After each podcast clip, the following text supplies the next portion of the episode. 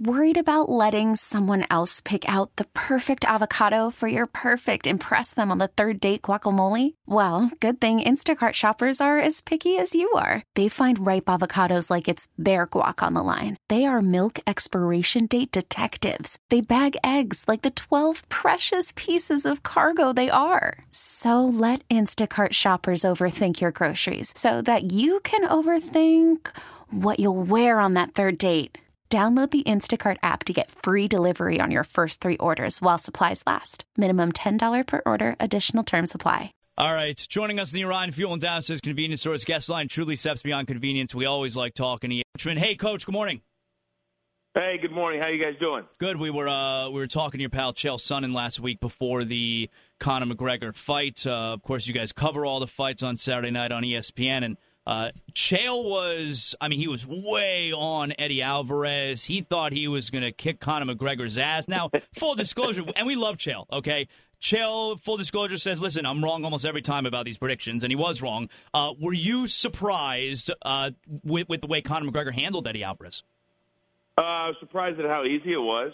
Um, it's so funny that you say that because I was sitting next to Chael. We, you know, we have these, you know, Facebook Live is now the new rage for, you know, the next 20 minutes.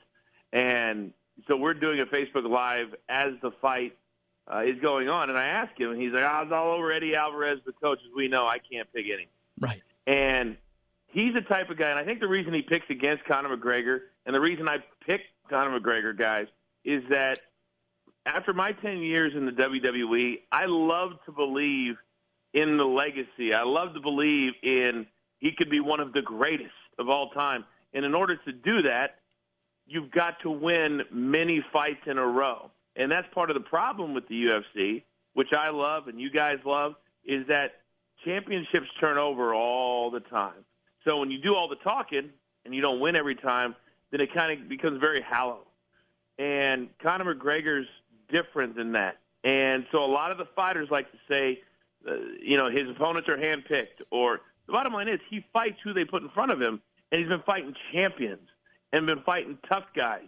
And when you can make a tough guy look like what he made Eddie Alvarez look like on Saturday, you're special. And that's what Conor McGregor is. And he absolutely dominated him from the first second to calling his shot and, a second round knockout. So that's what surprised me, but not that he beat him.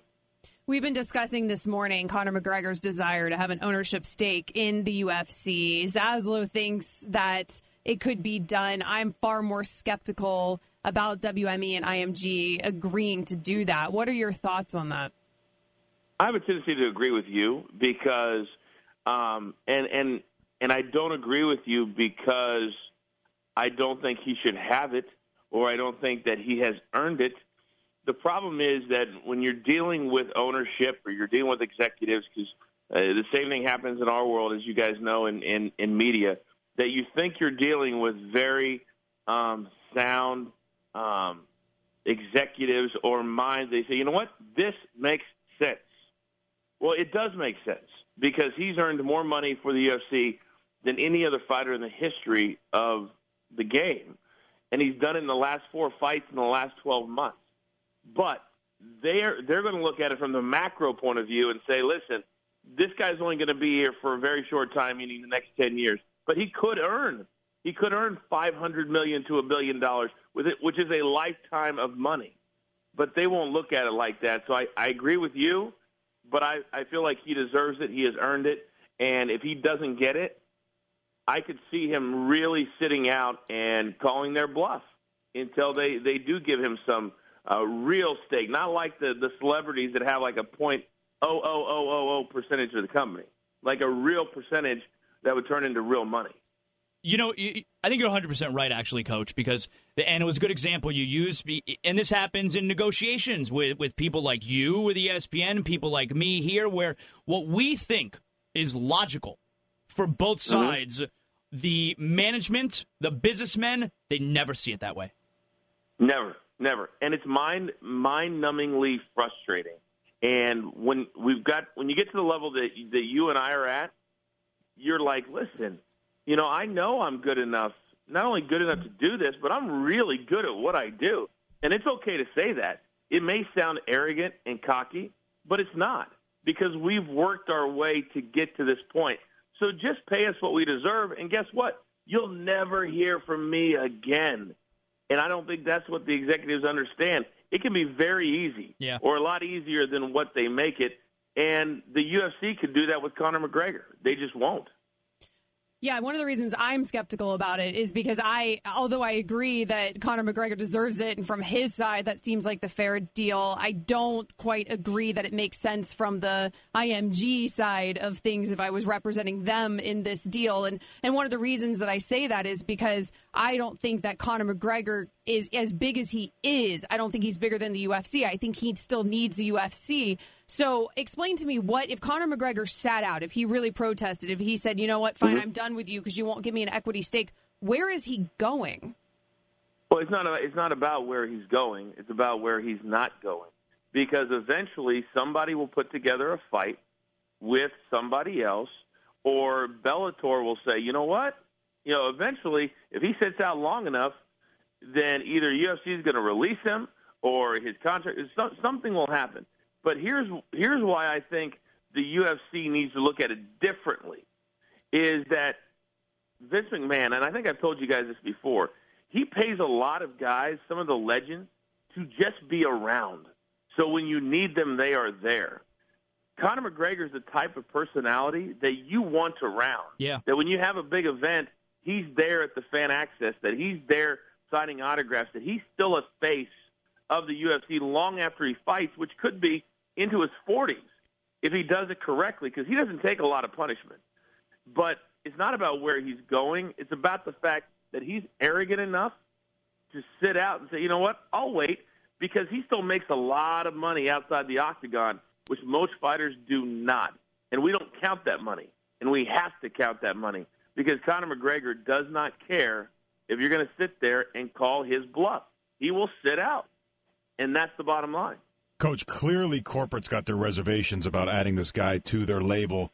Um, I've never seen a fighter or an athlete, for that matter, that talks more trash about the ownership, the business, the people, the competition. Going into the post fight, first of all, he starts saying, "Where's my GD belt at? Give me my damn belt.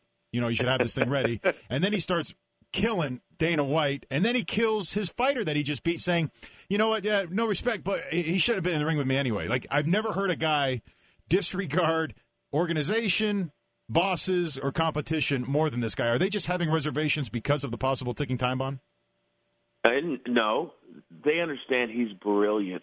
And when you look at the underlying, I, when I when I see the things that he does and the things that he says, it, it it really makes me compare him to The Rock when when The Rock was The Rock.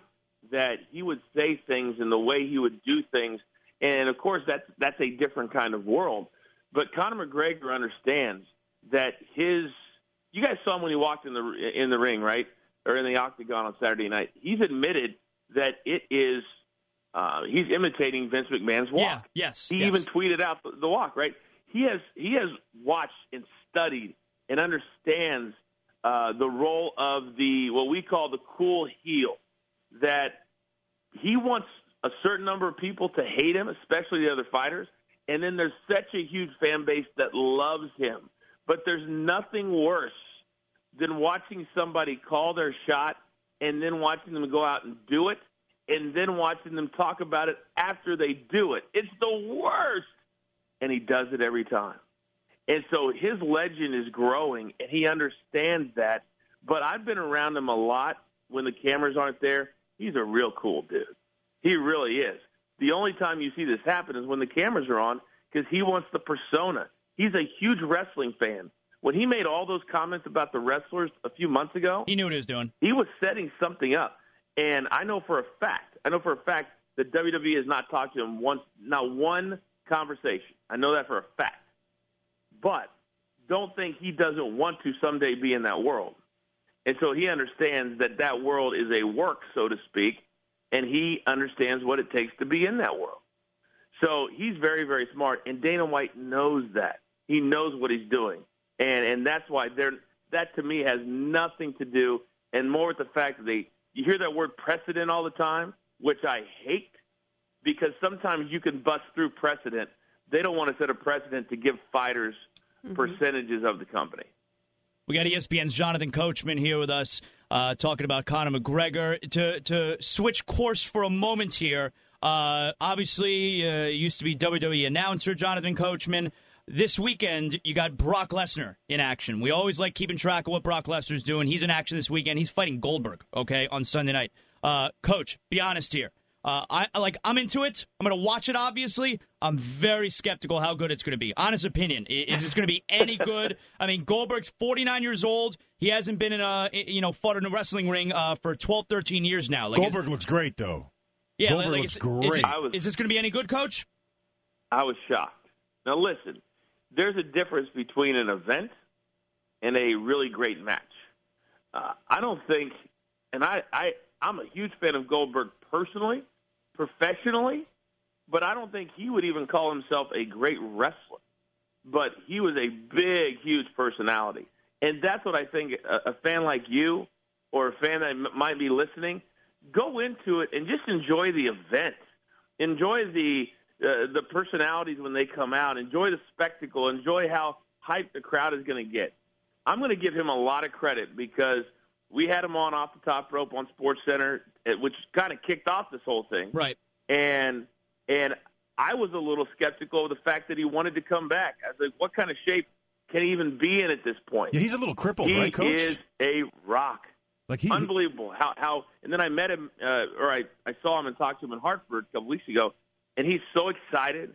And just like Shane McMahon last year at WrestleMania, he wants to show his son who he once was. He wants to show his son that's what, uh, what he once was, and that's the reason he decided to do the whole video game and all this. So um, I don't know that I expect a great match, but but guys, I never go into a match thinking that way because of of how I am forced to watch matches or fights because of the fact that I was a part of this for so long. I go into it loving the event and loving the moment and loving the crowd. That's what I love. So um, I'm not skeptical at all because I love the hype and I can't wait to see it. Now, since you were there at the same time as him, has he ever has he ever hit you? Like, have you ever been in the ring with him and had to take a shot from him? Oh, Google it. Oh yeah, yeah. There was a uh, a night where uh, some stuff was said, and I was put in the match, but I had it was a it was a uh, handicap match, and Mark Henry, I brought him out as kind of my muscle, and that didn't go over so well. I ended up uh, sitting up on the top of the ring post and Goldberg got his hands on me, tossed me across the ring. I did a full flip in the air, and then he speared me, and then he did his big uh, slam that he held me upside down for about uh, five to ten seconds. So, oh yeah, were you scared? I, I felt Goldberg's uh, muscle. Were you scared? Um, scared, um, nervous, nervous. By by by that point, I had taken every finisher that there was. I didn't get nervous uh, or I didn't get scared, but I certainly got nervous because he only had one speed, and that was full out go. And when he's going to spear you, you feel like you're going to be, you know, cut in half or something. So yeah, definitely nervous, not scared. Coach, I saw some like spinning back fist yesterday. I saw, you know, like like Goldberg's 100 miles an hour. It doesn't seem like he's going to be taking any speed off of what he's got going on in that ring. Even though I, I thought he was a little bit like crippled in terms of his body, his knees. I thought he had a, a pretty good beat up issue going on as he was leaving. Well, you know, a lot of times that can fix itself, or you can. A lot of times, guys won't go through surgeries until they have time off because they they don't want to lose their spot, so to speak. So uh, there's a very good chance he could have uh, gotten better. His, his body could get better, um, things of that nature. I don't know, um, but I, I know there was one day where they they wanted him to throw somebody through a door. So Vince was like, "Hey, coach, you'll do anything." That was like Mikey trying the cereal. Oh. Like, coach, coach will do it. and they couldn't get the door off the hinges. And Goldberg said, "Ah, Vince, I'll just throw him through the door with the hinges." Oh. And Vince, Vince looked right at him and said, no, you won't, pal. who? Uh, so I was safe from the door. Coach, who you got on with you tonight on Sports Center? You got someone for off the top rope, right? You know, you know, it, it's the 30th anniversary of or 30th annual Survivor Series this Sunday, so we thought we'd go with a legend um, who's kind of been there before. So we're going to go with Edge, uh, who was part of the 900th uh, SmackDown Live last night, um, which was pretty cool to see some of those uh, faces and. Uh, fans of Edge are going to see a different face than what they're used to because he's part of a TV show now. So he's grown this big beard and looks like Grizzly Adams. Uh, but he's going to be our guest tonight and kind of look back at some of the um, the fun matches. And we're also going to have a really cool recap. Uh, we're going to have 30 years in four minutes. Um, so we're going to look at some of the great Survivor Series moments uh, of all time. Awesome. That's on Sports Center tonight, Jonathan Coachman. Great job as always. We appreciate you, Coach. Thanks a lot. Love coming on. You guys know that. We'll talk to you soon. That's Jonathan Coachman again. Uh, love him on Saturday nights with Chael Sonnen during the UFC, and uh, yeah, he's uh, he's great. I mean, can you imagine you standing in that ring? And I mean, Coach's a regular dude. I mean, he's a big dude, but like he's a regular dude. And I mean, you're like, yo, Goldberg. This episode is brought to you by Progressive Insurance. Whether you love true crime or comedy, celebrity interviews or news, you call the shots on what's in your podcast queue. And guess what? Now you can call them on your auto insurance too with the Name Your Price tool from Progressive. It works just the way it sounds. You tell Progressive how much you want to pay for car insurance, and they'll show you coverage options that fit your budget. Get your quote today at progressive.com to join the over 28 million drivers who trust Progressive. Progressive Casualty Insurance Company and Affiliates. Price and coverage match limited by state law.